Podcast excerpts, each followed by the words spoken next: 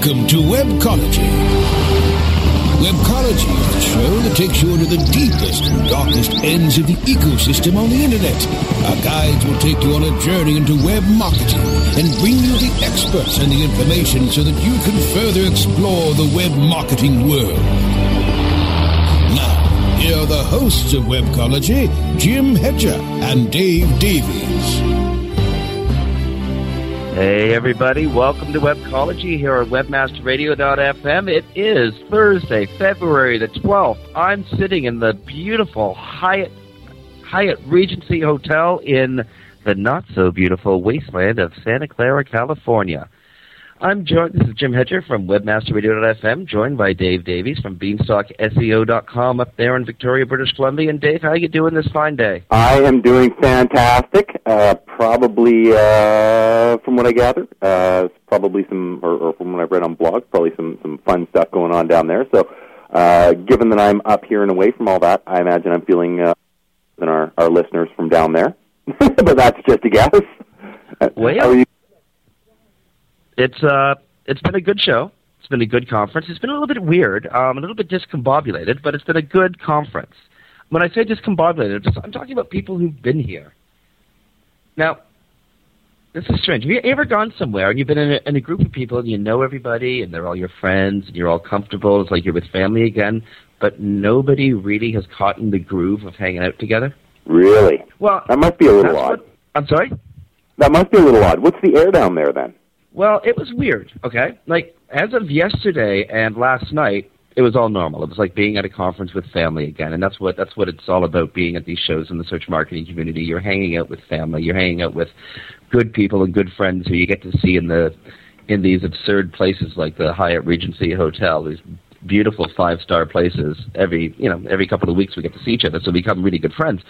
But when we all got into town on Monday and when the conference opened on Tuesday, it just felt like people weren't quite here. Like we were, you know, like we were all having this weird out of body experience where we could see each other and we could see each other talking to each other, and uh, but nobody making that connection.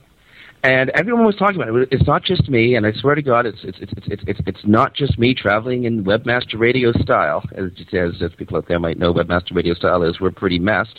Um, we did Search Bash last night. I'll get to that. Speaking of being pretty messed up, um, so we're standing on the conference floor. Uh, me, Richard Zwicky, uh, Cindy Krum, uh, Darren Babin, Chris Sherman, and Danny Sullivan. We're all sitting there talking, and it's a great story, but great thing Danny said. One of the most one of the most insightful things I've heard him say outside of the search world. Going to try to do my Danny impression right now. So I'm, I'm talking to Danny, and I'm like, Danny, have you, have you felt this? It's kind of strange. Like people are here, but none of us are really here. And Danny looks at me and says, and this is my Danny impression. I'm going to fuck this up, but I'm going to try it anyway. He says, Oh, Jim, you know, I read in the book somewhere that when you travel, your soul stays two or three hours behind you, and I think that's what's happening with everybody today. Their souls are just behind them. Just look at him like, what the fuck, dude? That is a great quote. Delivered, we'll, we'll give you the benefit of a doubt and say, wow. I mean, I I thought it was one of the most profound things, and it totally makes sense. When you travel through time zones, your your your your body is being yanked at like 600 miles an hour in an airplane, and you're drink you're you're breathing this canned air. And when, when you're in a conference center like this, or in a large hotel like this, it's the air gets stale. I mean, they could they could try to pump as much air in as they want, as much oxygen in as they want, but it does. It, it truly does get stale, and people get tired quickly. And that seems to have been the tone of the first day of the conference. Now, that's not saying anything about the level of information at this conference. This is SMX, Search Marketing Expo. And uh, anyone who's attended the Search Marketing Expo shows knows you get some of the highest level information out of the sessions, the conference speakers, hanging out at the bar afterwards, etc. Um, so even though people were a little bit discombobulated, a little bit not quite here, it was it's been a great conference. It's been a great time, and uh, you know, as of yesterday, things started feeling like they were back to normal. There's one ugly elephant with these big yellow tusks hanging in the room, though. It's mean, it's evil, and it's stomping people. It's called the economy. I don't know how things are up there in Victoria. I've been away for two months now, but um, I'm telling you, dude, down here, this isn't a recession. This is a depression. And has that affected uh, attendance? Uh, do you think at the shows? Is that maybe what has caused this air of uncertainty that, that you're describing? Uh, well, it certainly causes an air of uncertainty. And, and, I don't know. think it's affected attendance at this show as much, although the attendance is lower. There's about 750 people, um, maybe 800 people who've uh, registered and paid to attend. The uh, actually the show floor was bigger than I expected it to be. I thought it was only going to be like 20, 25 booths, and it was more like 40 booths. And, as, and anyone knows that's where trade shows make their money is on the trade show floor.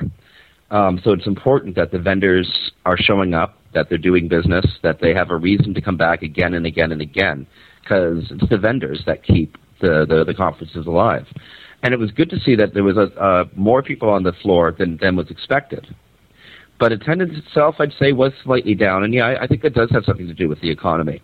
Um, and we, we had this we had this experience at SES Chicago where we knew that um, a lot more tickets, a lot more registrations had been sold than actual bodies in the in the venue because I guess there was travel bans have been enacted by a lot of corporations. You they're just trying to cut costs anywhere they can, and travel is one of those major costs that get cut. So they may have bought pre-bought their conference tickets like a year in advance, but they're not sending the delegates any longer. And that's something you know, it's something that we have to think about in the search marketing industry um, when we're when we're thinking about how we're going to be networking and how we're going to be doing business with each other in the future. Because for the last uh, six or seven years, that has revolved around the ongoing conference series. And I think it's something that conference organizers have to think about as well. Um, I think we're going to see conferences get smaller, more vertical, tighter, and much more focused because um, my experience three weeks ago in Miami when I was at the Internet Retailer Conference and uh, social networking, the social networking conference in iDate, those three conferences are all very vertical, very tight, and very, very well attended. Now, do you think this is going to affect going down the road? Is this going to affect the way conferences are done if more and more of these corporations are doing, you know, bringing on travel bans? Now, of course, uh, ticket sales are going to are going to decline because they know they're not going to pre-buy a year in advance because there's a good chance that you know they're not going to be going the the following year. Um, are these shows do you do you think going to have to become a little more flexible? Are they going to have to show up at uh, at more locations, maybe smaller shows in more locations, because people can justify you know a, a short trip that they could drive to in a couple hours, as opposed to flying across the country and spending um, you know huge amounts of money on hotels and travel and all that sort of stuff. Do you think we'll have to kind of shrink it down and spread it out a little bit to to, to allow everybody to attend, or or do you think the economy is going to going to pick up? Of course, that's a that's a shot in the dark uh, that you'll have to have to answer there. Well, you know, my prediction, um, you know, uh, uh, amateur economist that I am, my prediction is no, the economy is not going to pick up. This is very real and it's very serious. Um, as I said earlier, I, I, there's no clear definition of what, a, of what a depression is. We know that a recession is two successive quarters of negative growth. There's no clear definition of what a depression is because really, our our 250 year old economic system has only faced one major depression we've faced a lot of bubbles and bursts, but we've you know we've only faced 1929 to 1939 one or 37 once. So there's not a lot to not a lot of precedents to go off of there. But yeah, the cascade that's happening around the world right now leads me to believe this is going to go on for a while. The job numbers came out for January for the United States 600,000 jobs lost. But then the next day, I was reading in the uh, in the Canadian national newspaper, the Globe and Mail, 129,000 jobs across Canada. And if you think about Canada and the United States, the United States is 10 times larger than Canada. So mm-hmm. when something happens down here, you can sort of divide it by 10 and see how that would affect Canada per capita. Right. So we've so got Canada, basically double, in percentage of population, double the job loss double the job losses. And that's what the cascade, that's what I mean by there's this cascade rolling around the world. Similar job losses have been reported in Germany, in Japan, in England. Um, China is having a very difficult time right now. Um, both, uh, all of North America now is recording a trade deficit in which we're bringing more stuff in than we're shipping out. So we're living on a credit card economy still. Yeah. And these credit cards are long past due. And that's what this is. This isn't just a big this isn't just a big reset.